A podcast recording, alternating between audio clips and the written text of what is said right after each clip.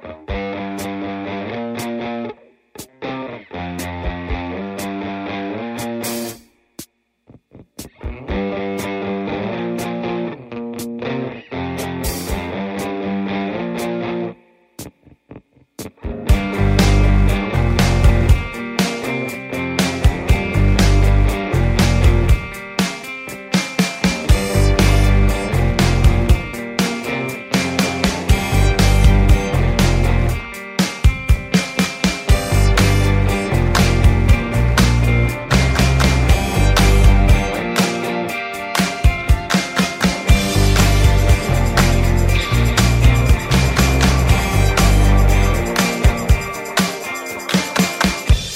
and welcome to Willosophy with Will Anderson. Thanks for tuning in. I'm trying to get it back to a more regular podcast in 2016. That's one of my resolutions. I don't really do resolutions, but, you know, not on New Year's anyway. I guess I have daily resolutions, and then sometimes the next day I'm like, that was a fucking stupid resolution, and then I change my mind. I reserve the right to change my mind. Here's what I think's happening with the podcast now. I'm going to try to put it out on a Wednesday, and I'm trying to get it more regular. Now, it might not be every week, but it will be on a Wednesday when it does come out. So Wednesday Australian time into Wednesday American time. That gives me a nice 36-hour window of when I can get that podcast out. Anyway, I can tell you all this in an intro when my guest isn't here rather than doing it in front of her because she has been very nice to come back and do the podcast. And when I say come back, I mean literally come back because we were meant to do it yesterday and I fucked up.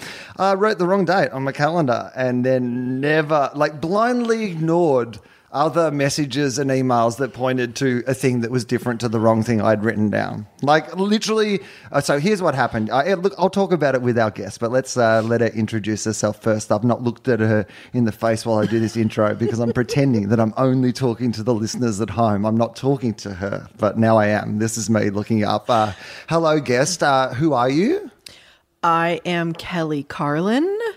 I am a writer, communicator, thinker, actor, performer, podcaster, human.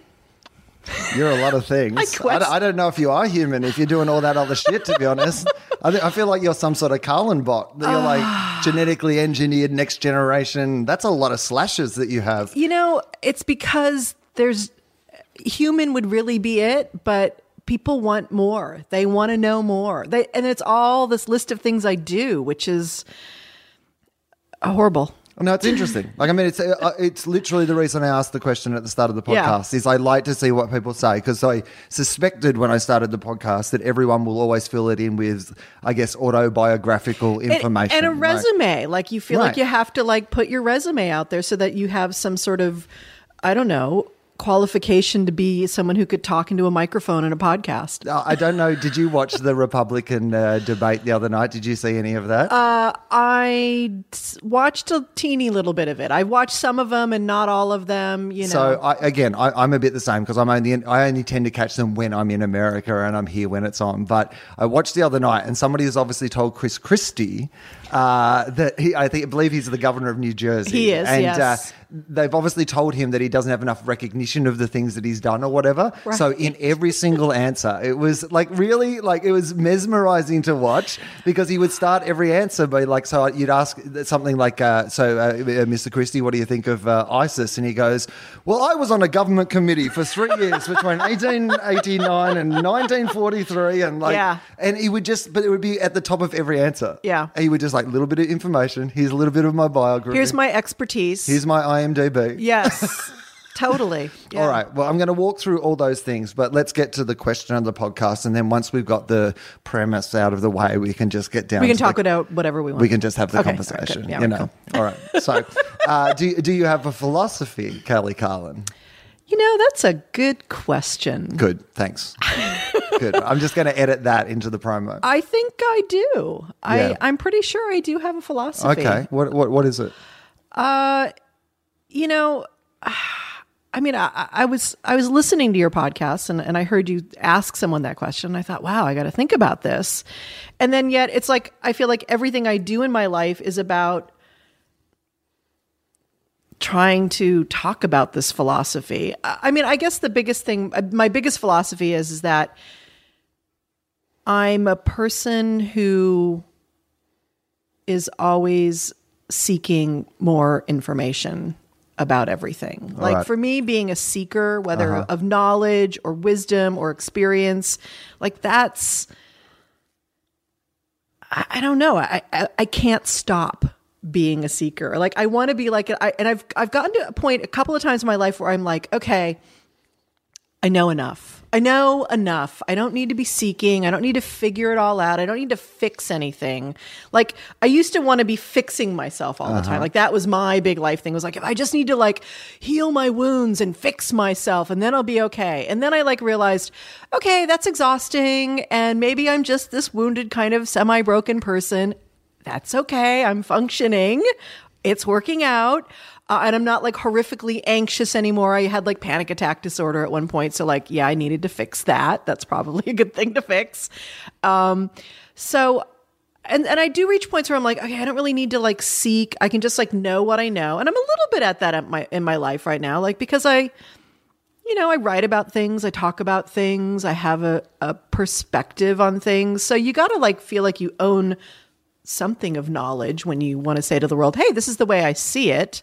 But I'm never satisfied. I'm always like, okay, what's next? All right. Firstly, I love it. Like you're totally on the same page as me when it comes to this sort of thing. There are so many things just already in that I want to talk about. But the first one is that idea of like going from being like kind of a fixer to a seeker. And it's I kind of think of it about like, it's always like you're building the foundations of your house or whatever, right? Now, if there is a problem, like if you think of your life as like there's a problem, there's a hole there, you can just pave over the top of it. Yeah, you can try for a little while. But at some stage, yes, you're going to fucking walk and you need to go in and do the work. There's going to be a big storm and like you're going to fall through the floor if you don't do that, right? Yeah. But you also have got to think of your whole life as being like this foundation. So every day you've still built, even if you've identified a problem that you have to fix, that's about you building this foundation, and you have to take the good things, as well, and keep adding to that foundation. Yes. You can't just worry about all the problems you have. You also have to keep building the house. Yes, yes. I mean, and I guess that's what, like, if you want to extend that analogy a little bit further, is that idea of going, well, here's the thing.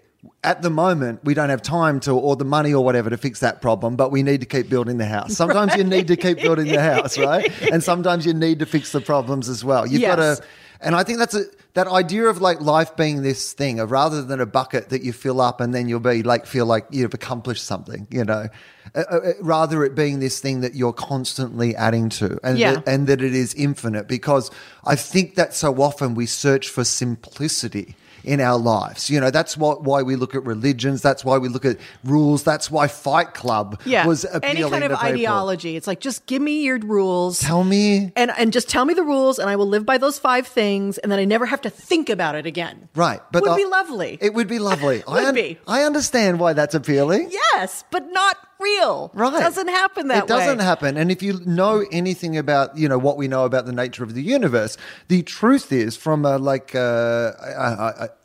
scientific point of view, I guess, from a point of view of the universe, that everything we do, even when we're trying to make things more simple, by its very nature makes the universe exponentially more complicated. Yes. Literally the nature of existing. So rather than like, finding it paralyzing, finding this idea that we are just part of an infinite journey onwards and we're just a step on the ladder, for someone else hopefully to stand on the shoulders of and move on to whatever it is next. It's like it is a kind of a liberating thought. It is, yeah. I mean, when you take I was just listening on the way here to a gentleman named James Hillman, who's the father of what they call archetypal psychology. I got my master's in Jungian psychology, and he's just, he was talking about taking the humans out of the center of the universe, that when we put ourselves in the center of things, and we make ourselves the most important thing, that tends to make the world look a very certain way and operate a very certain way. The way we're living it right now, right. By the way. And that when you really put yourself in the proper place in the universe, which is we are just one of a multitude of things, it's very liberating. It's very freeing. But it doesn't take us off the hook in any way. It just takes the arrogance out of it, first of all, which I think is really important. But it does. It frees us to really be in true relationship with life and our life in particular. You know, I mean, there's no such thing as perfection. I mean, that's another thing, like that seeking, fixing ideology thing is a desperate wanting of something perfect that stays the same and fixes. But look at nature. Shit's moving all the time and changing in every second. And it is our discomfort with our imperfections and this constant change that creates anxiety and all of that, that makes us want to cling once again to ideologies and quick fixes and rules and religions and stuff. Okay, so a couple of things on that. The first one, I want to put a pin in, but like I want to get to how that reflects in, like, you know, contemporary politics and the idea of conservatism, because I certainly think there is an element of you know, that in that thought of like, but the other thing is, like, I've been thinking about this quite a lot recently, is that idea of like perfectionism, which is like something that you mentioned there. This idea of things needing to be perfect. I would go a step further, and I think actually, like, you know, when someone says, or like when someone gets hung up on the idea of not being able to do something because they're a perfectionist. Yes, like that's your own arrogance. Like, that's literally your own ego that you need to get over in that moment, because the truth is, like, who are you to get something fucking perfect? Yes, you when there's idiot. No such thing as like, it. Probably even the person who's best at it in the world, whatever the thing is, can't do it perfectly. Yeah. But you are beating yourself up because you're not the... And the thing is, perfectionism is an idea. Yeah. It's an abstract concept. It's not a living, breathing thing. So, I mean... You look at nature and it's, you know, it's doing what it does. It's imperfect in every moment, and yet it's perfectly doing what it's doing imperfectly. You know? I was talking to a friend of mine the other day who, it was funny, this is like a weird, like, an thing that kind of is very relevant, but at the same time seems like a weird story to tell. But basically he had to go to a work golf day, right? And he's never played golf. Oh, this is good. Right? And he was like going to like pretend not, he was like sick or whatever, because like he was like, because I can't play golf. And he was getting so, like, you know, paranoid about the idea. He's going, well, they're going to, like, you know, and he's going, well, have you told them that you can play golf? And he's like, no. And he goes, they know that I've never played golf before. And I'm like, well, then of course you're going to be terrible at golf. Like, why are you worried about not being awesome at something? Yeah. That, like, Tiger Woods was the most awesome at that, and then he got caught like cheating on his wife, and now he can't even do it. Do you know what I mean? Like, he was the best at it in the world, and now he can't even fucking do it. But you just think day one, Happy Gilmore style, you're just going to rock up and naturally be able to play golf. I mean, that's an inherent arrogance. Like, you've got to put aside this idea. Like, I mean, I see it a lot in comedy where people are. They rely on their old material. They're afraid to take risks, you know, because, you know, of this idea of like something works or something being comfortable going into that area of like trying something that could possibly fail. Right. Or, you know, could not work or could like pierce that kind of veil of like, I'm hilarious about everything and I have a great opinion about everything. I am all in charge, all powerful. Right. Yes. Yeah. Letting people into that vulnerability is, I mean, it's a hard thing to. It's very frightening. I mean, for me, like, I've had that experience.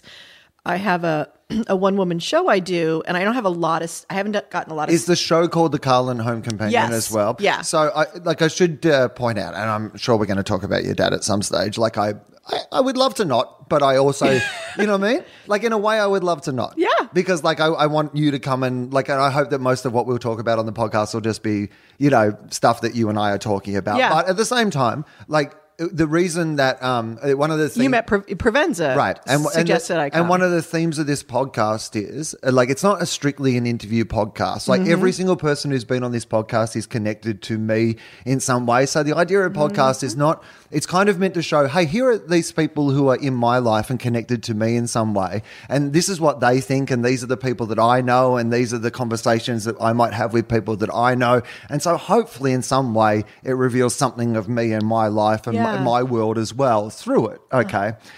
And I mean, I would not be doing what I do without your father. So it would also be, so it would also be one of those things where it would be stupid of me to go through the whole podcast and not mention that. This seems like a good time because we're talking about the show. And he is my dad. I mean, I get that. Right. You know. But I also want to plug the book, which is like, and because I read it, I sent you a message. It was at Christmas and it was my first opportunity for, like, I was going away on a holiday. I rarely take holidays and I had like a couple of books that I really wanted to read and your book was one of them. And like first day, like I think I sent you a message. I read it like straight through. Like it was like, it just is it's a great book.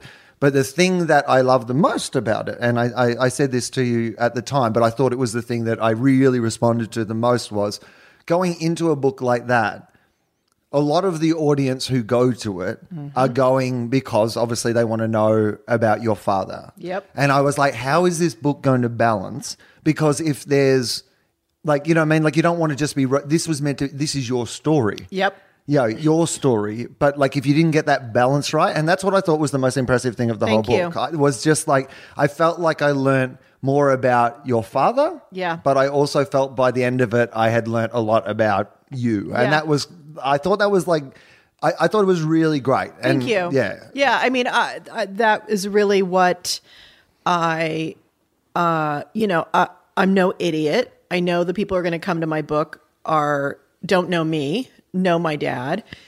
And my story is, and especially how I decided to highlight and shape that narrative of my book, is really about the father-daughter. It's about the father, my family, but it's a lot about the father-daughter relationship and the dance that we do and a universal father-daughter dance that happens.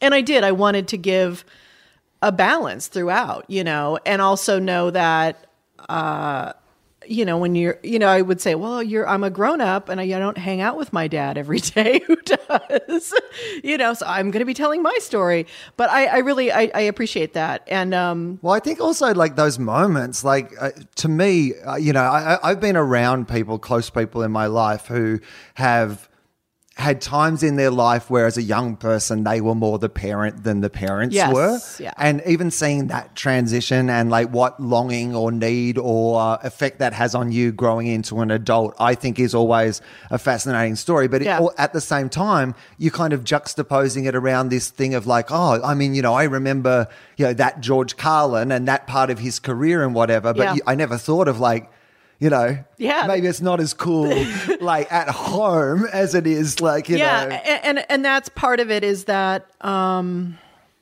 it's a real delicate balance between giving the fans the version of George Carlin they want and love and knowing that kind of part of my philosophy of life is there's a human experience behind the celebrity and fame.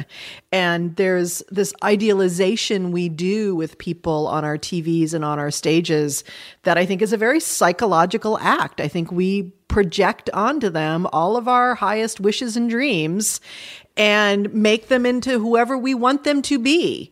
And my dad, growing up in the wings of watching my dad, you know, basically tear down the bullshit in the world and tear down people's need to worship in these things.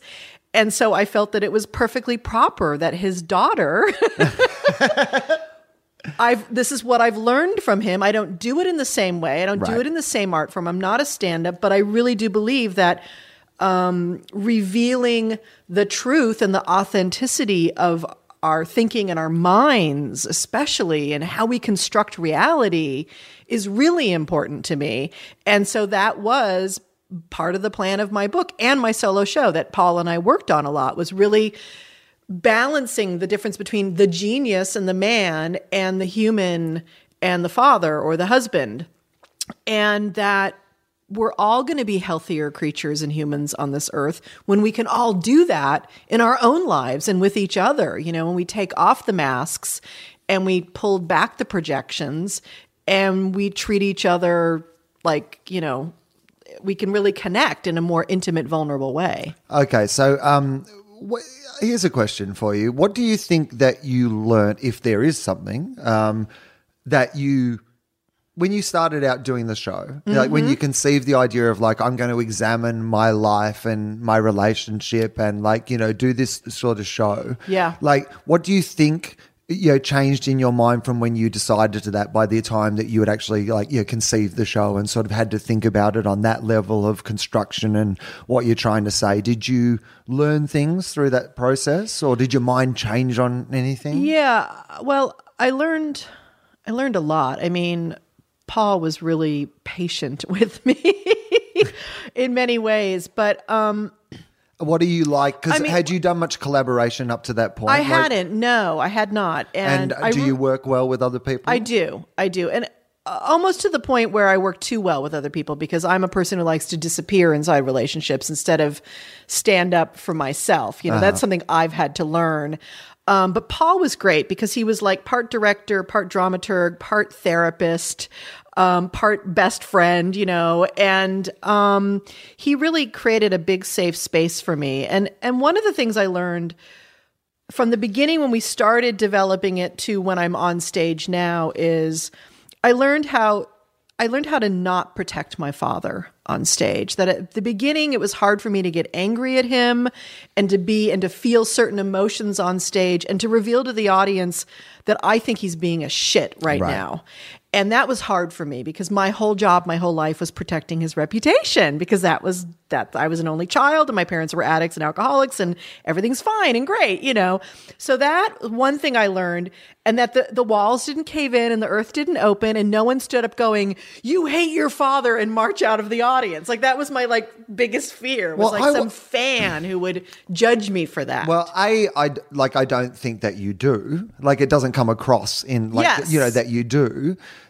Secondly, you know, because I think that you can present things as fact without prejudice. Do you know what I mean? Of course. But the other thing is that I think that you have, like, from an outside point of view, I think that you have a responsibility as a daughter.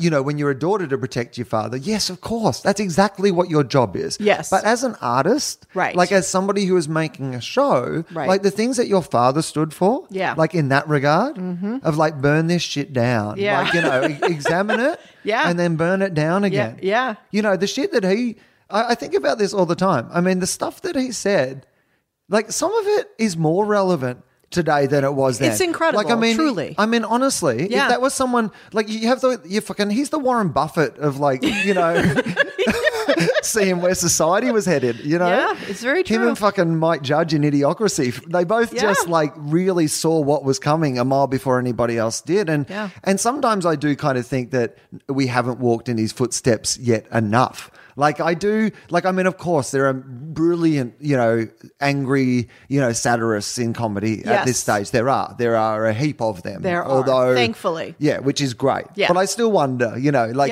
in that big mainstream way. Yeah. You know, to be that big and be, I guess, Louis, but Louis's more personal, political, you know, examining. Yes. You know, like definitely some stuff in there that's in that same vein. But anyway. Enough about that. That's not the point. But as an artist, all he was about was like, I mean, if you did not get up there and tell the truth, if you did not get up there and say what it was that you had to say, I mean, that would be disrespecting him as an artist. That's what he did as a and to really, you know, to remove the obligation part of my relationship to him, and clearly everything I do in the book and in the show I do with great love and respect. I mean, it's obvious, but, you know, to be on stage and to be able to feel anger in the moment and let myself emote on stage in front of people, because I do a lot of acting in scenes where I'm doing my mom and me and my dad, and to be that vulnerable in front of an audience emotionally is very intense and frightening, and yet extremely freeing at the same time, because it's like all the fear I've ever had about showing my feelings and feeling something in front of people, I'm doing in this kind of slightly arbitrary, false way. And yet the emotion is real and the moment is real. And one of the things I love about someone just a couple of weeks ago said to me, you know, you're an extroverted feeler, and that's an important person to be, you know, like everyone kind of has their own kind of like roles in the world. But as a performer, that's what I do, is I own my emotions on stage in such a way that give people permission to feel their emotions too. There's a lot of sniffling and sobbing in the audience in my show. And for me, that's, I have a great joy about that because people don't allow themselves to feel grief. You may need a trigger warning at the start. Yes, you may be setting off things. Oh my God. You're about two years away from you needing a trigger warning at the start of the show. I will not be going to college campuses anytime soon. You'll be like, no one clapped. Oh no, they're all doing jazz hands because clapping will trigger. It's a trigger. Oh my God, that's great. What about the idea of replicating those emotions nightly? I always think that's interesting when you're telling. All my stories are personal, but it's rare that I've had something that is so personal. Like often, I might have material about my parents and stuff, but it's amongst a range of other material. Mm-hmm. No one's sitting there going, gee, I hope Will writes that book about what it was like to be the son of a dairy farmer. That must have been a life. How he didn't drink or smoke and married the first woman he ever kissed. I want to see what was going on behind the scenes. Normal stuff, actually. Really supportive, normal stuff. The end. No trigger warnings. Like it would be a trigger warning free show, like... Oh, my God. Well, the thing is I've learned I got a chance to do a 5-week run of the show, and I'd never done 25 shows over 5 weeks. I'd done one here, one there, because I was doing a lot of comedy festivals. And when I got to do that, and Paul and I got 3 weeks of rehearsal before that, I got to understand the life of an actor and what it's like up there. I mean, every night I go on stage, my mother dies. Right. Every night. And if you're not there. And if I'm not there, I've learned to not push. Yeah, okay. Because pushing is the inauthentic moment. That's good. Being with it, because the words and the context and what I've already created, the audience is already on the ride. If I push or I pull back in any way to watch and say to myself, "Oh shit, I'm not there," then they're out. Then we're all out. We're all out of the magic. It's gone. It's staying with what is. And some nights tears come. Some night my voice breaks, and other nights I'm just saying the words, but I'm in the space. And that was a huge revelation for me as a performer and an actor, and to really understand kind of the magic craft of performance, that it really is about the mask must be off no matter what. No matter where you are with it. Even though you're manufacturing the shit out of that moment, There's still an authenticity in it. It's very precarious, fun little line to walk. Once you can fake authenticity. Yeah.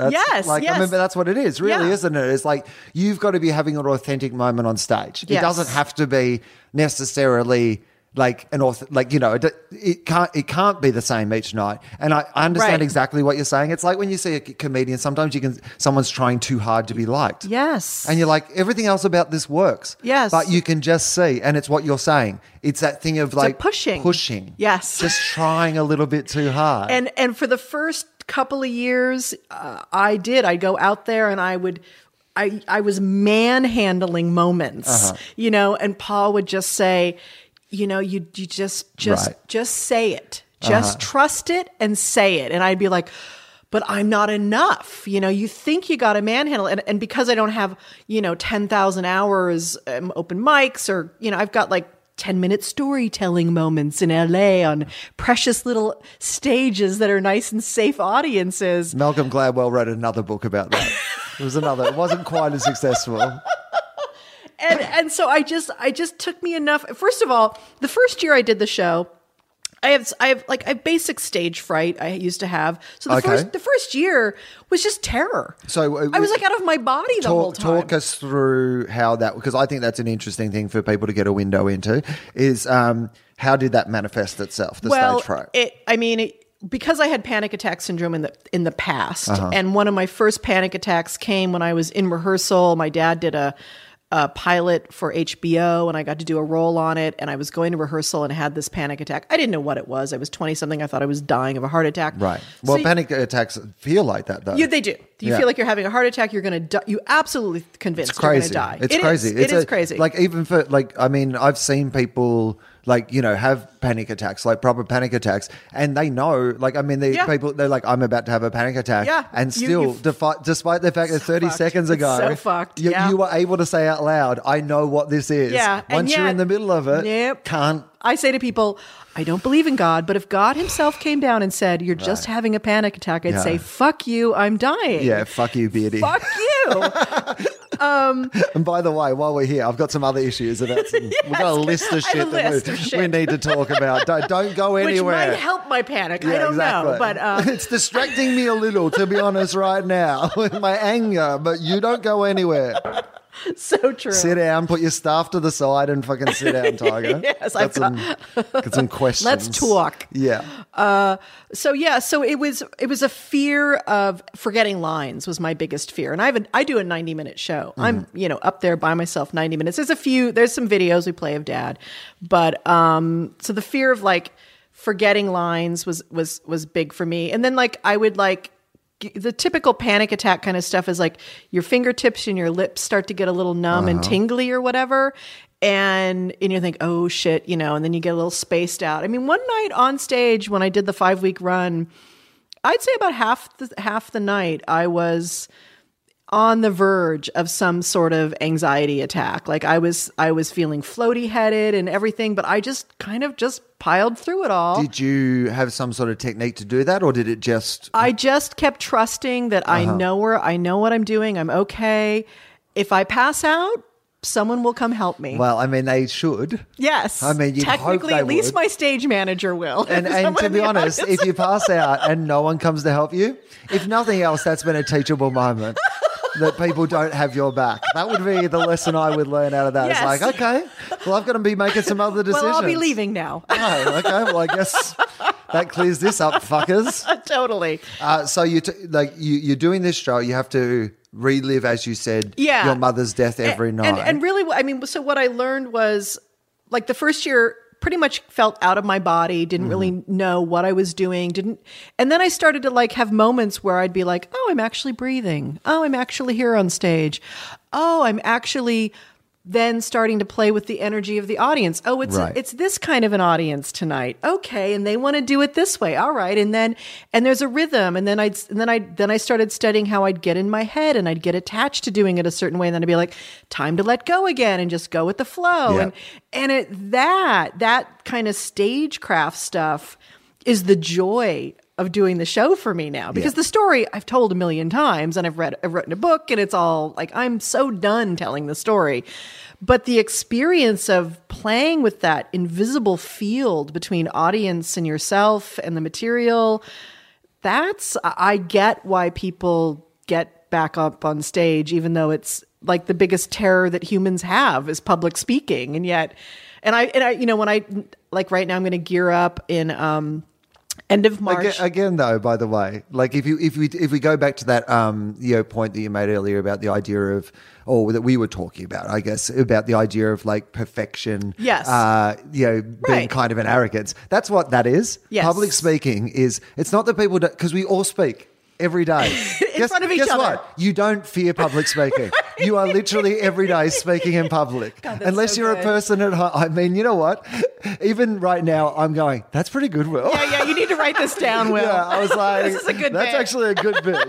You've stumbled onto something. Yes, you have. Totally. You totally have. But yeah, it's like we don't have a fear of public speaking. We have a fear of in that moment. Mm-hmm. And what's our fear? That we won't be good and people, but why do we think that people, why do you think you would be good? Right. You'll be fine. You'll be if you just talk how you normally talk. Yes. No, like we're not all critiquing how you normally talk to us. Right. Just talk like that. Exactly. Because why in that one moment when everyone's looking do you suddenly care? Yeah. Like you, I mean. Yeah. Anyway, whatever. What is it about eyeballs on you that makes it so terrifying? But I think also that's the sort of thing of, I mean, that was something that I never really had to deal with because. For whatever reason, I don't have that. Mm-hmm. Like I literally don't have that. I like audiences. I always have. And my parents tell a story from when I was a kid. Like when I was like 3-4 years old, like my dad was quite a good cricketer, like the Australian game cricket. Mm-hmm. You know, sure. And the umpires do all these kind of weird hand signals and stuff. And apparently at some big game, I basically, all the guys were, they were like, all these men, these cricketing men and little precocious me like stood on like this thing and made them all watch me do all the signals and stuff. Like I already was like, this is an open mic. It was my first open mic. I was 4, right? Doing shtick. Yeah. Like cricket shtick. I mean, I think that was pretty original for a 4-year-old. I don't think there was a lot of 4-year-olds doing cricket material. I felt like that was...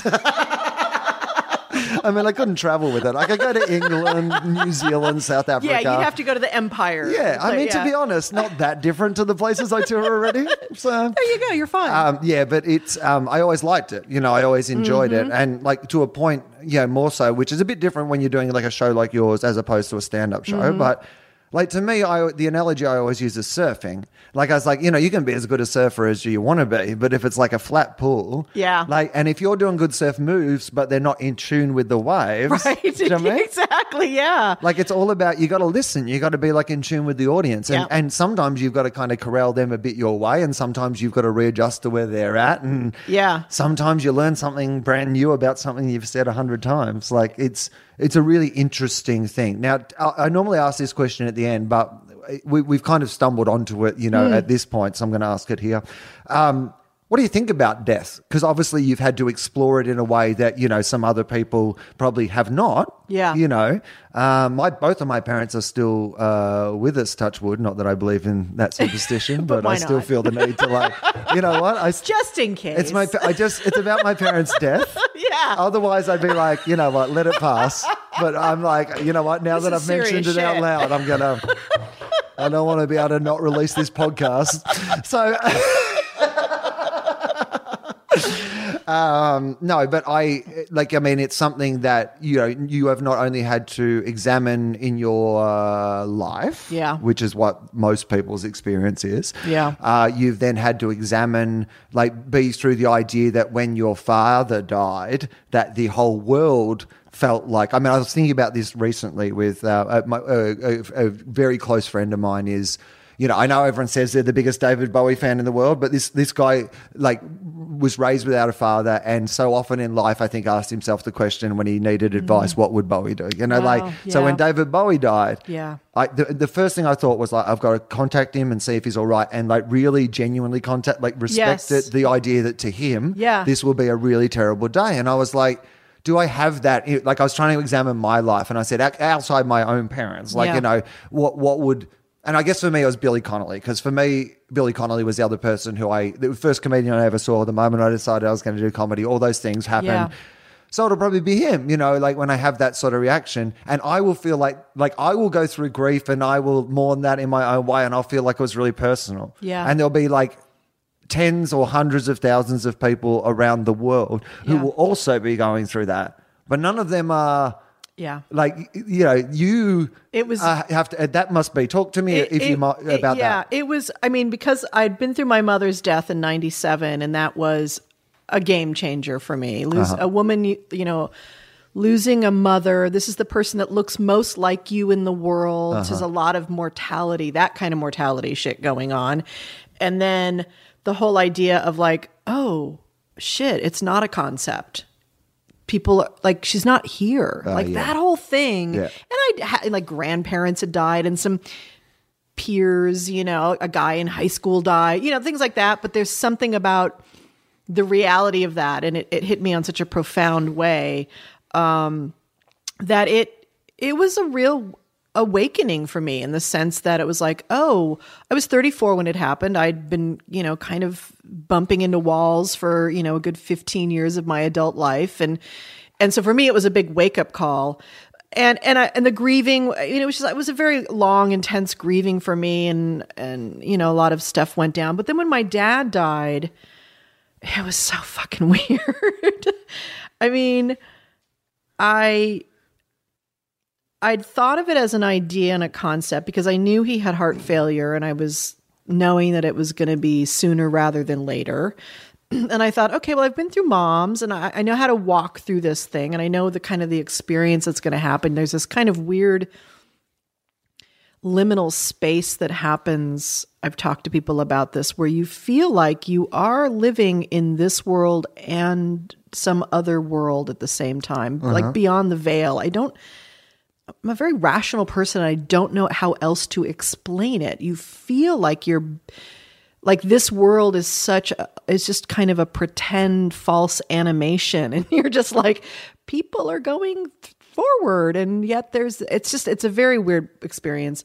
And then on top of that, I knew right away that, I was in the airport. I was in Honolulu when my dad died, and I avoided the TV sets or in the airport because I didn't want to see it on CNN. I felt like if it was on CNN, it was real. Oh. Then if the world knows, then it's real. What a naive way of looking at the world. Yeah. And if it's on CNN, it's on CNN, right, exactly. That was, you know what? The only time I've ever thought actually. Yeah. Let me just preface that. That's how bad times were. That's how bad times were. I was willing to trust CNN.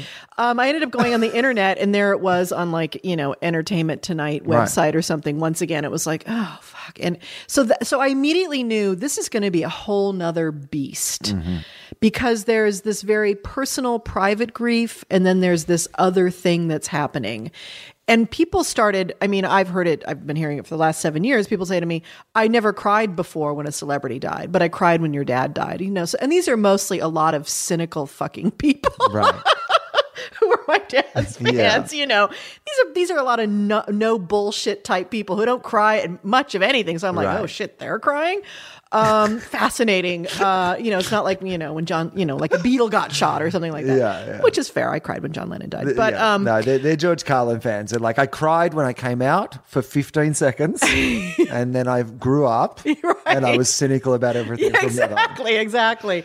And I said, who's this clown cutting the cord? Yeah. And then I'm done. And then I'm like, never again. And I really realized all that's happened to me the last 7 years, which has been that's a whole nother freaking lifetime. But that with this book being done and kind of my public George Carlin daughter's life, I feel like there's been an arc to it these last 7 years. Yes, I'll always be my dad's daughter and stuff, but I don't really need to talk about it anymore. There it is. It's in the book. You go whatever you want. There it is. That I'm getting now time to personally grieve my dad finally. That I didn't really have a lot of space to do that. I felt on display. I chose to be his voice and face in the world because his legacy is so important to me. So that's interesting to me because it's not something that you really delve into in the book, although it's like if you're reading between the lines, it's there throughout the book. Yeah. But it feels like a choice in that moment when you're talking about it. It felt like you literally made a choice rather than often we make choices in life, but it's a series of small choices that lead us to something. You go, oh yeah, okay, I guess this is the choice I made. Yeah. But it felt to me a bit different to that. Am I wrong, or is that what happened? Yeah. I think it was a choice. It's like, well, I could either disappear. Yeah. Which would have been fine. No one had any expectation that you would do anything. Absolutely would have been fine. Yeah. And yet I had a feeling that for whatever reason in my own personal growth or whatever this path life thing is, that it was important for me to walk through this instead of around it. And this was the conversation that I ended up having 2 years after his death with Provenza. Provenza said to me, because I had done a version of my show, I told some stories and played some videos of my dad's thing on a cruise ship with Lewis Black and right. That's how it all started. It all started with Lewis going, come on the cruise ship. We want to have fun. I need a day event. Right. Tell some family stories, play some videos. And you and Bob, my husband, have 8 days with me and Kathleen and Larry Wilmot. It was just an incredible opportunity to be on a cruise ship with these guys, party, have fun. But I came home and people kept saying, oh, this is amazing. You should do this. And I was like, the last fucking thing I want to do with my life is get on a stage and be George Carlin's daughter and tell stories about my dad and everything like that. But Paul and I sat one night and Paul said to me, this could be a really beautiful brilliant piece of art, you know, as only Paul can say, as people out there know Mr. Provenza. Yeah. And he's a man with a lot of ideas. He's a man with a lot of ideas and a lot of soul and a lot of heart and a lot of depth. Yeah. And I knew there was something here as an artist and as a human that I knew, and I'd already decided to be there for my dad's legacy, you know, and Paul said, you know, you could avoid all of this. And I said, yes, but you never avoid it. You know, I could pretend that I'm not him and never talk about him and all that kind of stuff and do it that way. But there was something about me going through it.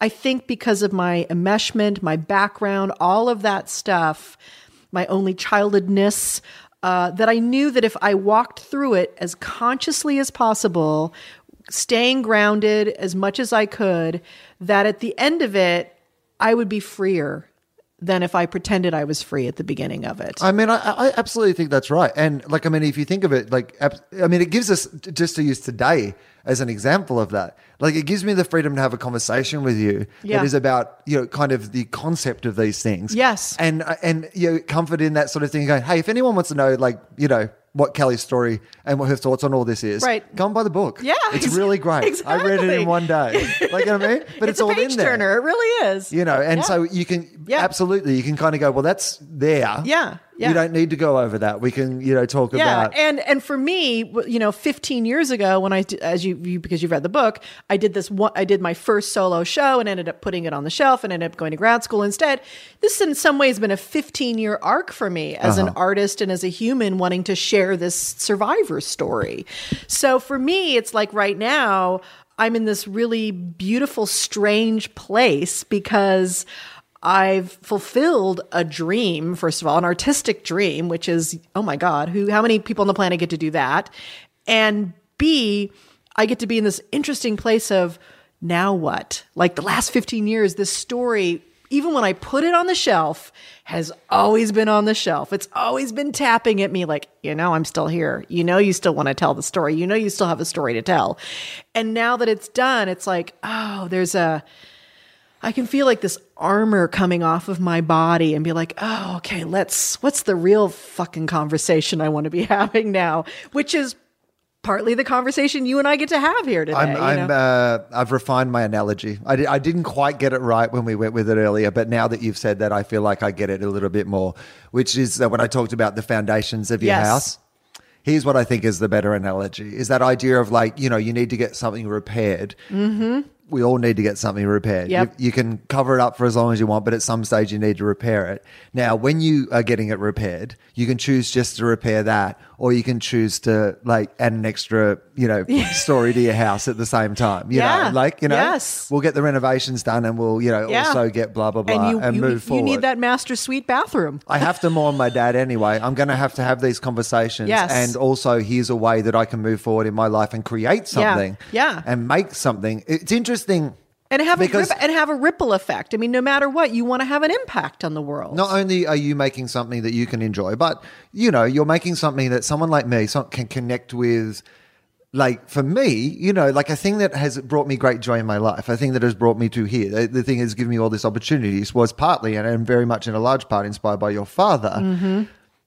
It gave someone like me an opportunity to spend some more time in that world, you know, which is a great gift to me as well. Yeah. I saw Kevin Smith, he was in Australia, and my mate and I went along to see Kevin Smith do a show, and he was doing his Q&A, you know, where like 90 people line up to ask questions and he gets through three in two and a half hours. He's like the greatest storyteller ever. It's a really interesting. He's amazing. It's an interesting thing to see. So somebody got up there. One of the questions that somebody asked was about your dad. Sure. And it was really interesting because it was both interesting to watch it as a storyteller, but also he stumbled around for like a minute or two. Mm-hmm. Like it wasn't going to go anywhere. Yes. Until he like kind of was like stumbled onto what it was that he wanted to talk about. And it was a really interesting thing to go, oh, that's what Kevin Smith does so well, is he's, you know, at the start of what he's doing, he starts to like explore the world and go, what's interesting about this? Yes. And why his stories go for so long is that along the way he finds so many things fascinating and fills in those, you know, those gaps. And He ended up doing this like impromptu sort of like, it would have been 15, 20 minutes. Mm. And I remember just walking away like with my friend, and he was saying like, how'd you enjoy the show tonight? And I said, for me, the way, it was like he was doing a eulogy. Like, I mean, it was such a beautiful, like, you know, he spoke about his life and his effect on him and but like working with him and all these sort of things. And I just remembered like walking away going, I don't care how funny that night was. He gave me a great gift again because just for a moment he reminded me of like I didn't want to – like I wanted to visit there again. Yeah. And I wanted somebody to celebrate it like, you know, because so that I could celebrate it. Yeah, yeah. And I think for me part of my motivation in all of this too was my dad died way too early. He had the relationship that people have with him was cut off and they didn't get a chance to say goodbye. Right. And I really do believe when I do the stage show, especially, it's a real chance for people to say goodbye to him. There's some sort of finished business finally. Yeah. And I love that I get to do that because it's not just his mind that is on display, which we all know and love, but now you get to have a piece of his heart and his body because I'm here. I'm part of his DNA. And, you know, the story goes on. That's the human story ultimately. Well, and also like, I mean, just on we get to see one other thing he created. Yes. Like, I mean, you are essentially Tupac's mum. You're something that Tupac's mum found down the back of the couch and's putting out. Like, here we go. One more. We got one more here. Like that on HBO. That's great. That's funny. I wish we had. Here's what we're going to do. We're going to pause just because I ran out of my drink and I want to fill it up. But also, you know, the lights have kind of. Oh, yes. Did you notice that? That's right. It's got a little dark. I'm going to turn on the light so that we don't get. We can't see each other right now, actually. But also, we can use this as we're done with your dad. We're just going to move on and just talk about you from now on. So we'll have a little pause but you know, we talked about it. That was nice. Mm-hmm. And so we'll have a pause and we'll come back. Sounds people. Good. I'm only really telling you because I'm saying it. Yeah, I'm just going to push pause and then just come back. So they have to listen to all this, but then we'll be back anyway. So I didn't really need to tell you guys anything. Why am I still talking into the microphone?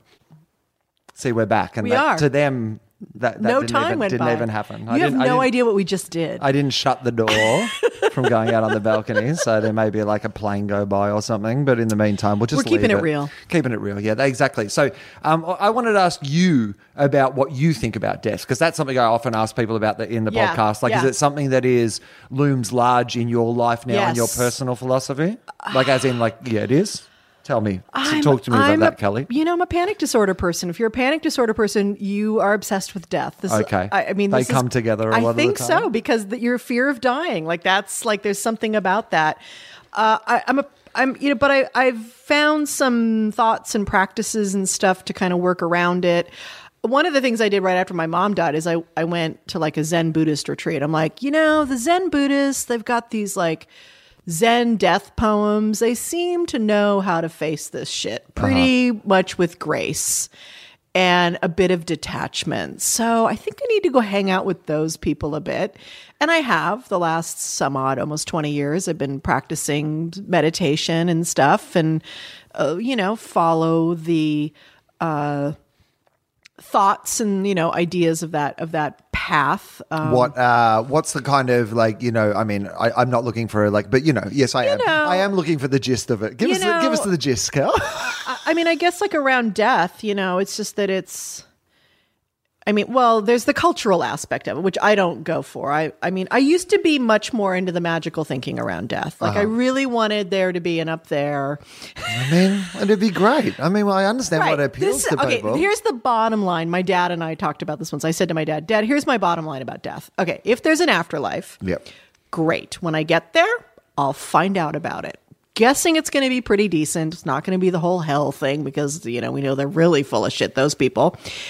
And if there isn't an afterlife, I won't know any difference. So it won't matter. So you know what? Either way, I'm going to be okay. I like it. That's my basic thing about it. And so, this idea, I mean, the arrogance, and I think it is arrogance that we, like, if there was some sort of afterlife, that we on earth understand the rules of how to get into, well, like, do you know what I mean? That's the thing that gets me about religion is like, these are the rules. Right. And we know this for sure. Yes. Based on what? Yes, exactly. Like, I'm not ruling out the fact that there may be something other than this, because what the fuck is this? Like, right. I mean, this is so crazy that it must be an accident or it must mean something. And I get it. I get why the world is divided into those things, because the only two logical fucking explanations for what is going on is that it's got to make sense or none of it makes any fucking sense. Right, right. It's right. And for me, I'm like kind of, I stand between both of those worlds in the sense that it's meaningless. And that if there is any meaning, it's only the meaning that I'm going to consciously give to it in any moment. So then how do you then choose those meanings and those moments? How does that kind of work? I try to do it with as much rationality and consciousness. But I mean, the thing I've been getting into really recently is the sense of the experience of what people in kind of Jungian world talks about as the numinosity, you know, this sense of like being at one with things, being overtaken with beauty. When you see beauty and what it does, that arrest, that aesthetic arrest that happens when you have an experience of, you know, like a sunset or something like that. That there's a bodily experience of things that are as real to me as drinking something cold, you know, in that moment. I don't pretend that it's done by God or that there's angels or that it has any sort of transpersonal meaning to it. The moment of it is enough. And the being able to have that experience to say, oh, that's a really cool experience. And now I got to go do the dishes. You know, like they're both equal to me. And I used to be a seeker of just that enlightenment experience. But having been practiced enough kind of Zen Buddhism and had enough transcendent, you know, moments of transcendence and being in that thing, the real, you know, when they say before enlightenment, chop wood, carry water. After enlightenment, chop wood, carry water. What they mean is that this is it, people. This is it. There is no anything else. So be here, like really be here with it, and know that this is the extraordinariness of it and the ordinariness of it at the same time. And it's, I can't deal with that every day. I try to get there every day, but you know, and the whole death thing is. I want to talk about death, but I think that, like, I love what you're talking about, because I think it's something that I, you know, try to do all the time and don't necessarily successfully do all the time, which is this idea of like, if my life is without judgment, like your judgment on any particular meaning, particular aim that we're moving towards, and if I am the person who is, you know, like I chose this, I am manifesting my own destiny, you know, I'm at a point in my life, regardless of what became before now, I have to look at realistically, you know, what I have and what my skills are and what my direction is, and be responsible for my choices every day, all that sort of stuff. But at the same time, I've been trying to do more of that thing of going, not putting judgment on, like, you know, work versus like doing something fun. Yes. But when I'm doing something fun, do it. Yes. Like, don't. If I'm just going to feel guilty, or if I'm going to be thinking about it the whole time or whatever, just like once you're doing it, just do it. Be it. The other day I got stopped at customs, and a friend of mine was picking me up at the airport. Never get picked up at the airport. He happened to have the keys to this apartment, so he was like, you know what? I was like, I'll get a cab by your place. He's like, no, I'll come and pick you up. I'll drive you, right? Someone thinks they're doing you a favor. Right. But it's not real. That's not really a favor. No. It's one of those things where you're like, it's the fucking airport. It's an international flight. Yeah. Like something will go wrong. I'll be 8 hours late. Morning. It's LA. It's traffic. Like whatever, you know? Yeah. I'm like, I don't want – anyway, but he's like – he's offered to do a nice thing. So, like, you know, of course, like, let him do his nice thing. That's good. Great. Yes. Thank you. It'll be nice to see my friend. You know? So for the first time in, like – I've probably come here 6 times a year for the last, like, 6 years. So I've never been, like, stopped at customs. But this flight, of course, the one time that I have someone coming, I get stopped and they take you into the little room where technically – you're nowhere. Yes. Like you're not in America yet, right? Yes, you're fucked. And suddenly the rules change of the world. Yeah. Like you can use your cell phone like up till that point. So when you get off the plane, you can get on your cell phone, right? Yes. And anywhere in that period of time, you can use your cell phone. But the minute you're in that room, right, no fucking cell phone. And they won't let you back out to use your cell phone. Like, even though like two steps ago you could have messaged your friend, hey, I might be a while. Can't go back out there to do that. Once you're in that room, they take your passport, you know, it goes in the thing, and then you're just in no man's land. You're here until when you're here. And don't ask questions. That's not going to help. Don't expect they're going to give you any indication of what time. Even though you would, this is my hell. This is my version of hell. Even though you would imagine it at a place where every day they would be dealing with people who are stressed and need to do connecting flights. They have not at any stage thought that it would be a good idea to implement a system where you keep those people informed of what's going on. They've never thought that would be handy in any way. So they, I guess it's maybe to like flush. Power. Yeah, because they can. So at 6:30 in the morning, he's picking me up at 8. I've left some time up my sleeve. So I'm like, I actually thought it'd be the other way around. I'll get the newspaper. I'll wait for him. I'll get a coffee. You know what I mean? Anyway, so we're in the room and I see where my passport goes into the wall. It's like it's a long way away, right? Yeah. So this is like, you know, just got off a 14.5-hour flight. Landed in the country. Like, I'm in this room, I'm way down the end of the list, and I've got my friend who I know is outside who I can't contact on my phone. So and he knows your plane's landed because he sees it's landed in the thing. So at that point, that would have been ordinarily maybe like 10 years ago, maybe even 5 years ago, but definitely 10 years ago. That would have been like perfect storm for me. I would have had a fucking breakdown. And I would have blamed everyone, and I would have blamed myself, and I would have, like, you know, regretted 50 different decisions I'd made in my life, and I would have. But what I did the other day, and what I've tried to do more, you know, not always successfully, was just go, all right, well, this is happening. Right, every like decision or whatever, good, bad, or indifferent that could have been made to change this situation, it's already been made. Do you know what I mean? Yeah. Like, there is nothing I can do. Yeah, yeah. Like, me getting stressed right now adds, like, in no way resolves this situation. It's that like, he's already out there. It's the serenity prayer. I'll either be on time or I won't be on time. And you're powerless. And whatever happens will happen. Like, do you mean? Like, he'll leave or he'll get angry or he'll understand or he'll whatever. And yet, I mean, and that's freeing. Right. That's liberation. Yeah. Absolutely. That moment. Uh-huh. It's hard, though, to remind yourself. Yeah. But also, I think on a practical level, you know, just even doing that thing of recognizing, I may have told this story before on the podcast, but my girlfriend and I, one night,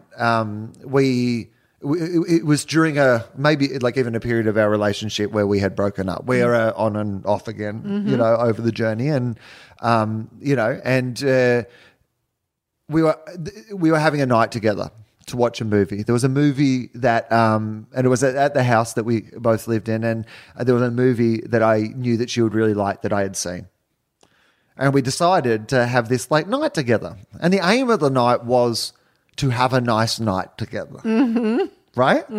And one of the things we were going to do to achieve the aim of the night was to watch this movie, right?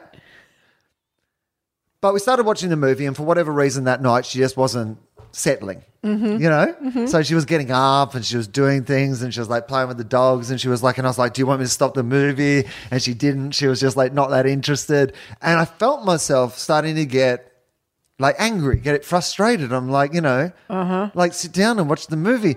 And then in my head, I was like, what the fuck are you doing?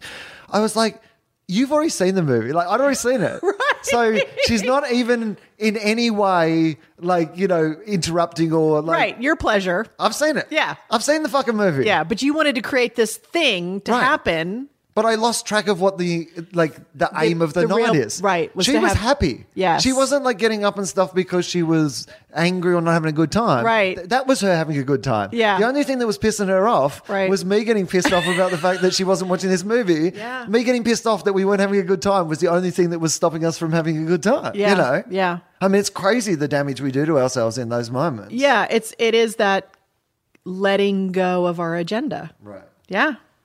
Yeah. Absolutely.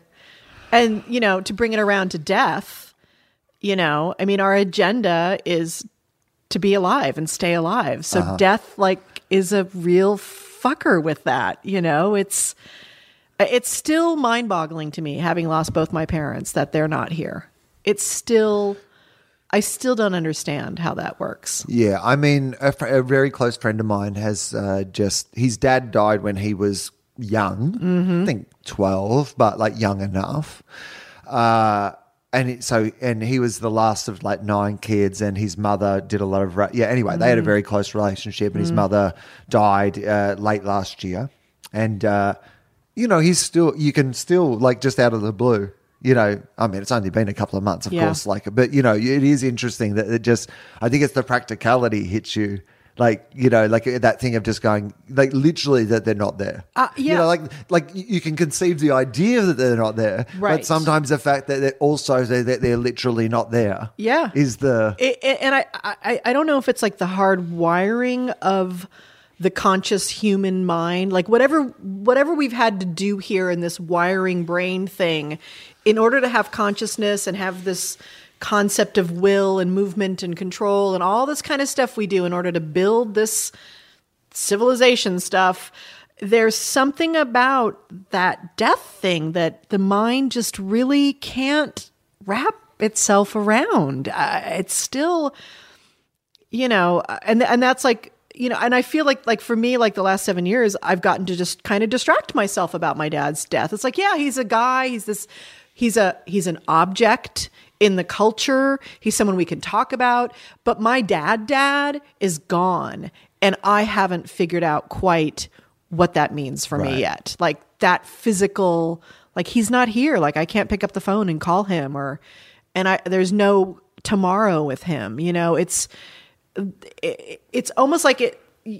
There is no landing on that spot. Your brain can go from like idea to kind of moment of reality to idea. It's like you just kind of flip back and forth between those two things. It's weird. Yeah, it's. I mean, okay. So, like in a practical day-to-day sense, as a human being, how much time do you think you spend considering, like, you know, how you live your life? Do you like, you know? A lot? Yeah. Yeah. I'm pretty self-absorbed that way. Yeah. Do you think that's I mean, we're all self-absorbed. Yeah. I say this to people all the time, this idea of like, I think there's like external, like there's, I mean, really what you want to do is look after yourself as much as you possibly can, but not at the expense of other people. Yes. You know, that's the ideal. The ideal, right? Agree. If you can find a balance between, but first and foremost, no matter how unselfish you say you are, or even sometimes to people's detriment that they are, that they become, you know. I know that world. Yeah, I think, right? Yes. That at the end of the day, selfishness is okay. You're breathing for you. Yeah. You're looking for you. You're hearing for you. Yeah. Like, I mean, you are, at the end of the day, your heart beats to pump blood around your body. Absolutely. Of course you've got to be selfish. Yeah. Like, you are the only person who, how much of yourself do you think no one knows? Wow, that's a great question. You know, I couldn't even give that a percentage, but I would say it doesn't have to be a percentage, but is it a lot? Yeah. I'd say most, yeah. I'd say that. You're married? I'm married. How long have you been married for? We've been together over 20 years. Okay, so like a long time. Yeah. So that's someone who knows a lot about you. Yeah. How much do you think he really knows? That he really knows. God, I wouldn't even know how to really measure that, because there's I mean, is there things... And not, I mean, not you specifically, and obviously I'm not going to get you to name these things on a podcast, but are there things that, despite the fact that you have been with this person for 20 years and chosen to share this adventure of life with that person, that you feel like you could never tell him? Or do you think that everything that is about you, you could share? And no, I think I could share everything, yeah. But I spend a lot of time in my head working on ideas and thoughts, and I have notebooks like you, and there's, I don't know how many people, I mean, you know, I saw my dad do that my whole life, so I'm like, okay, well, people do that in the world, but then I like go out in the world, I'm like, people aren't like writing down their thoughts all the time. And constantly examining, thinking they have to have an opinion on everything. I'm like, this is kind of a very privileged position to be in. And I'm starting to kind of get that for myself, you know, and get that no matter what, this is all I want to do is think these thoughts, write them down, sort them through, and talk to people about them.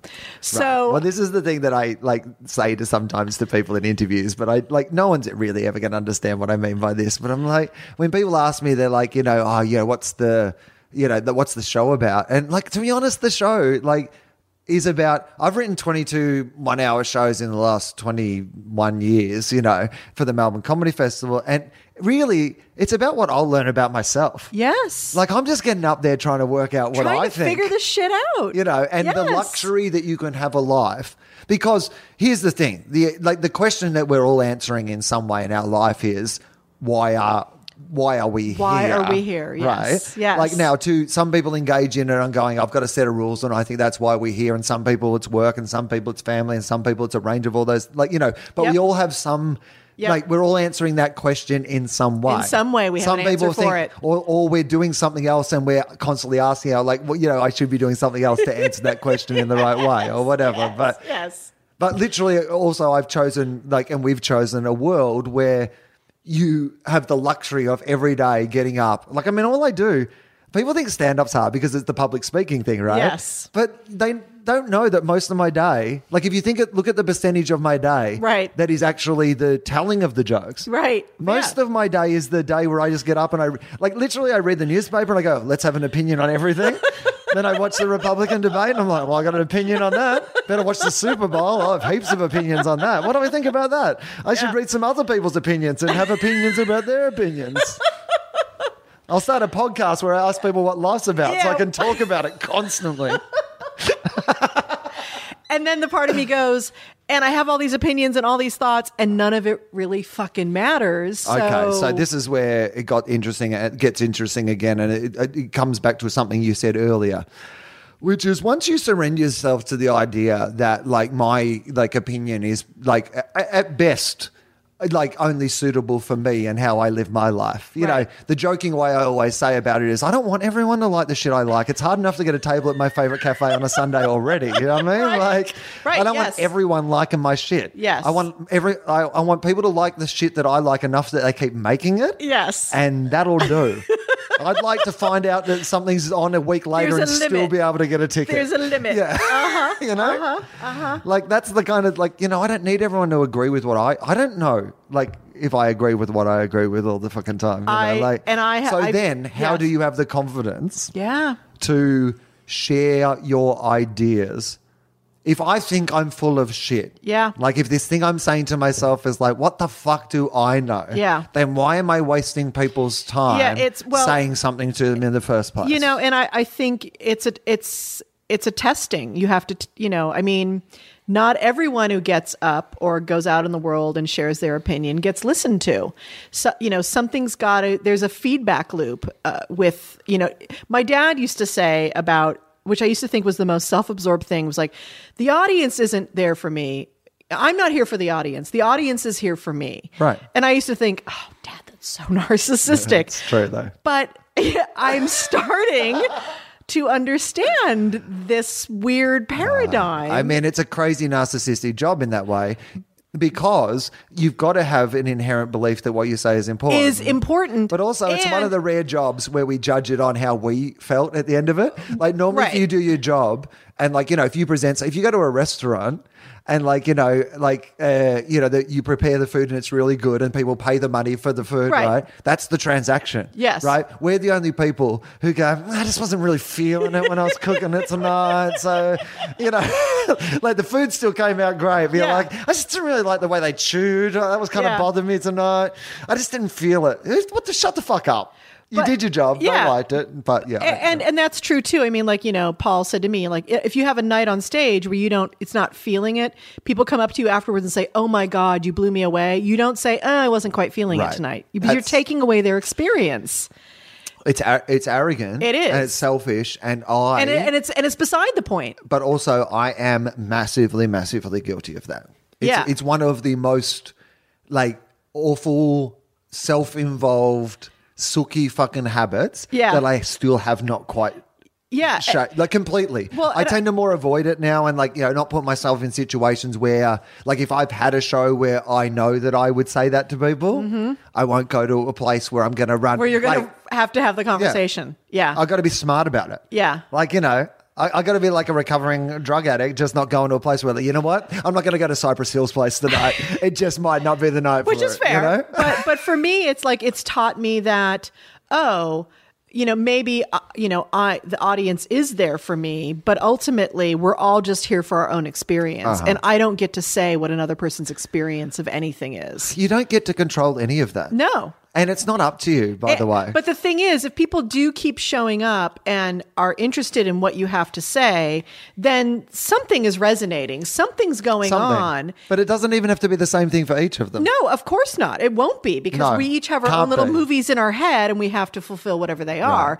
And so... And not everyone sits around thinking about things all day and has opinions and is willing to share them. People must be screaming at this podcast, why don't you just fucking do something rather than just sit around and talk about it all the time, you fucking idiot. Well, that's the guilt I get. On your pretend radio show. I so get that guilt. Like, why aren't I feeding poor people? Well, it's interesting. That's an interesting question because you know what? Like, when you talk about issues, mm-hmm. like, you know, as your father did, as you are, like, you know, I think that the area of like entertainment that you're interested in is the idea of like, is that kind of, you know, highlighting, yes, you know, awkward truths. Yes. Yes. Then there's that sort of thing of going, well, is that enough? Is that what I should be doing? Is that a doing? Is that am I serving? I mean, my first thought would be it's better to see George Carlin talk about that stuff. That does more for the world to see someone who's good at talking talk about that stuff than it would be if he grabbed a bucket and went to Africa. You know, like as much as that would be probably like, you know, he'd be like, well, he'd be like, I'm helping more. But in the like, once you like, even the African kid would be like, you know what? I'll bucket it myself, George. Get back there. I mean, you know, really, like, I mean, isn't the way that you're meant to serve the world identify how you, with the skills that you have, can best serve the world? And that's what I've come to. And then serve it in that way. Yeah, I've been given gifts. I've been given this gift of the gab and this ability to analyze and sort through material and think about things and then say it in a way that can actually perforate people's minds in a way that they keep their mind open and might want to, oh, look at that. There's a different point of view.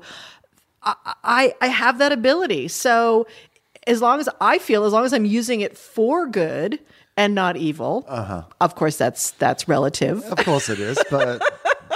Luckily enough, your good and my good are pretty much on the same page. Excellent. So this podcast, that's important. You know what? There's plenty of podcasts where they can argue with this shit. This is a safe space, Kelly. Exactly. People are like, you should have people on this podcast that you disagree with. I'm like, no.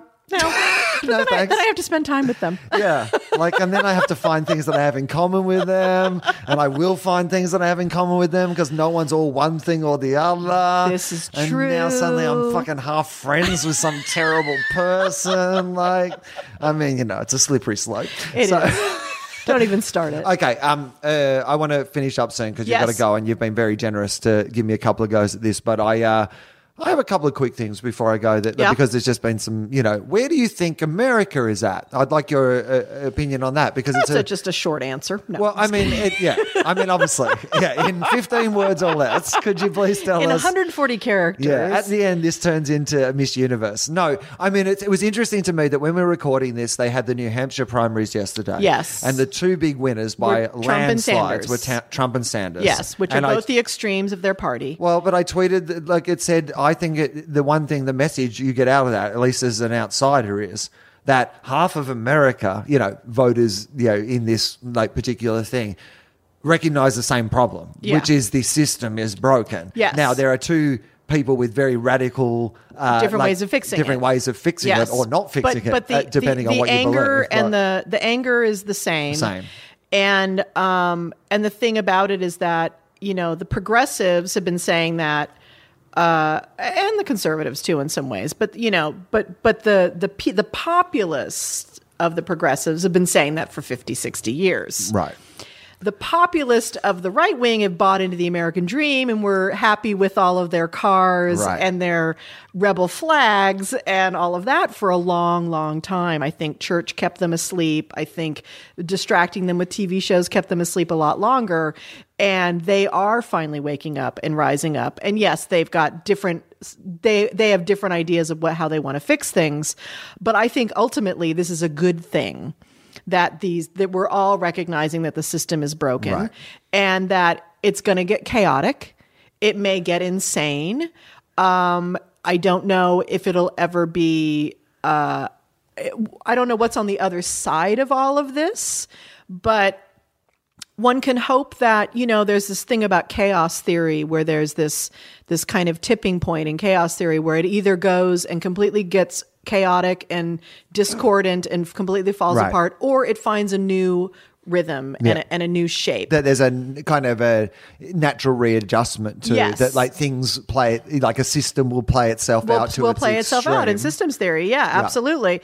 And, you know, as a human on this earth that, you know, I'm 52, I'm hoping I'll be here for at least another 25 years, hoping it doesn't get too chaotic and crazy. I reckon you'll just that's the sweet spot. I reckon you'll just see before shit, like, you know, completely goes to shit. I think I'm like going to be able to, you know. You'll get a glimpse of it. I'll get to push the previews. Do you know what I mean?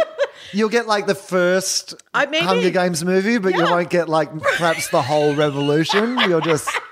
We're not far from the fucking Hunger Games now. Have to kill my brethren peers or something. You won't have to compete in the Hunger Games, but there may be a family member or something who does. Yeah. So I think, you know, and I think America and what we have here is like they say is, you know, it's not perfect, but it's the best experiment we have. Right. You know, I really do.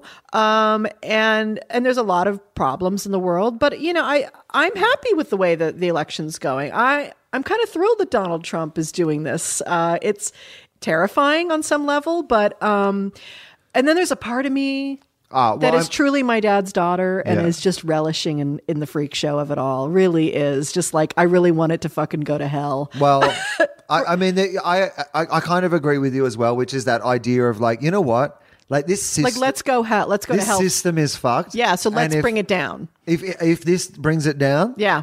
And you know what? If any of the Republicans were decent, I would have more of a problem with Trump. Yep. But because they're all fucking terrible. They're all horrible. Like they're all horrible. Even Kasich. I mean, I tweeted today, this man looks normal on the outside, people. He's not. Yeah. I mean, at least with Trump, he wears his loony on his sleeve. You know what you're getting. I mean? You know what you're getting. Yeah. Which I think that's part of the blunt honesty that people respect in him. Right. At least he is transparent. I mean, the weird thing about like the Trump thing is in some ways, and now I don't think this is what he's doing, by the way, but in some ways in a political sense, he's actually saying what all political leaders should do. They should outline a broad kind of philosophy of what they believe. Because the thing about Bernie Sanders, for example, if he could do all the things that he's promising that he could do, then, it'd be fucking fantastic. And that's the problem. But Obama wanted to do those things as well, and he hasn't been able to do a lot of them because the system doesn't work. It doesn't work in a way for them to do them. Exactly. But if we did a little bit more of people outlining in broad brushstrokes of like, my philosophy is that we will like, you know, do better deals in this area. My philosophy is that we will, you know, I'm tough on, I mean, at least with Donald Trump, like you go, okay, well, one of his things is, regardless of whether he builds a fucking wall or not, he's going to be tough on immigration. Exactly. Yes. I mean, like, yes. He might not get his wall. Right. But in a general sense, we know where he stands. Yes, that's very true. Whereas like some of the others, you don't really like. There's so many fucking weasel words and whatever. And that's imply, the freshness of now is you know the double speak is at a minimum right now because you know Bernie's speaking his truth and Trump is speaking his truth and at least they're fucking speaking. They're not having to put it through that fucking filter that we normally get and we sit around going, will anyone just fucking speak English again, you know? It's well, the crazy. Other thing about Trump is he has kind of called them out because what the Republicans have been able to do is always they veil, they can appeal, they can kind of wink, you know, dog whistle to the Tea Party end of the party, but they've never had to like, you know, put it broadly. To really pony up. So now you have to go two ways if you're a Republican candidate, which is A, to be like put on the record that you are against the things that Donald Trump believes in, which is a good position. Like, you know, that's, but during a primary you can't get away with because it's your base. Exactly. Yeah. Absolutely. Yeah. And then, or the other thing is that you have to actually start saying some of these things out loud yourself. Yeah. And it does kind of draw them out. It's and you're fascinating, like, isn't it? I mean, it has been. I'm a bit like you. It's very entertaining. It is. And I don't want it to be over yet. Yeah, it's not. And to be honest, I don't want to live through it. And I know it'd be a tragedy if it happened. Yes. But if I could just, you know, like choose your own adventure. Do you know those choose your own adventure books? Yeah. You know how like you knew there was a path that was the right path to take, right. But you were like, I just want to have like a little peek down that path just to like, I don't want it to happen, yes. But I just want to have a look at. Yeah. You know what? I'm not going to buy it, but I just want to try it on. I just want to try it on, wear it around, just see how it looks on me. Yeah. That's all it is. And for me, you know, there's the schadenfreude of, you know, this country really gets what it deserves. Right. President Donald Trump. And Trump is. President Trump. Yeah. America's done. Yeah. All right, Kelly Carlin, you've been the best. Thank you. A Carlin Home Companion is the name of the book. Yes. I highly recommend it. I mean, obviously, but I just think it's a great book. I think people will enjoy it, even if you're a person who perhaps, you know, has heard me talk about George Carlin, or you've heard about George Carlin. But that's the interesting thing. I mean, generations move by so quickly that people start to hear these. You know, I mean, it was very sad when David Bowie died, obviously, but the great thing was that I think that a huge generation got introduced to him. And I agree. That last album was listened to by so many more people who, and apparently it's great, like people have really enjoyed it, but they've certainly listened to it more to find that out than they ever would have. If he was still here. Right. Yeah, it's very true. Yeah. And, you know, that's pretty cool. So people should buy the book. Where else do you want to tell them that they can find you? You can come to my website, kellycarlin.com. I'm touring my show a little bit. I have a podcast. I have a Sirius XM show. Who knows where else I'll show up. Right, but they can find all that information on your podcast, on your website? kellycarlin.com. Okay, there you go. Look at this. I if you like this podcast, which I'm going to try to put out more regularly, that's great. If you could rate it on iTunes, that'd be handy now that it's back more regularly. And, you know, you can tell people about it or whatever. We have a Patreon page for my other podcast, TOFOP. So I have two other podcasts, TOFOP and FOFOP. You can listen to those, TOFOP, FOFOP. And you can find those on Omni app or on iTunes, of course. I am on tour at the moment. Well, I'm about to be on tour, but Adelaide, Brisbane, Melbourne, Sydney, Perth. My brand new show, Fire at Will, is on sale, and you can come see that April 9th. We'll be doing the live TOFOP at the Melbourne International Comedy Festival. That's going to be huge. Kelly, thank you so much. My pleasure.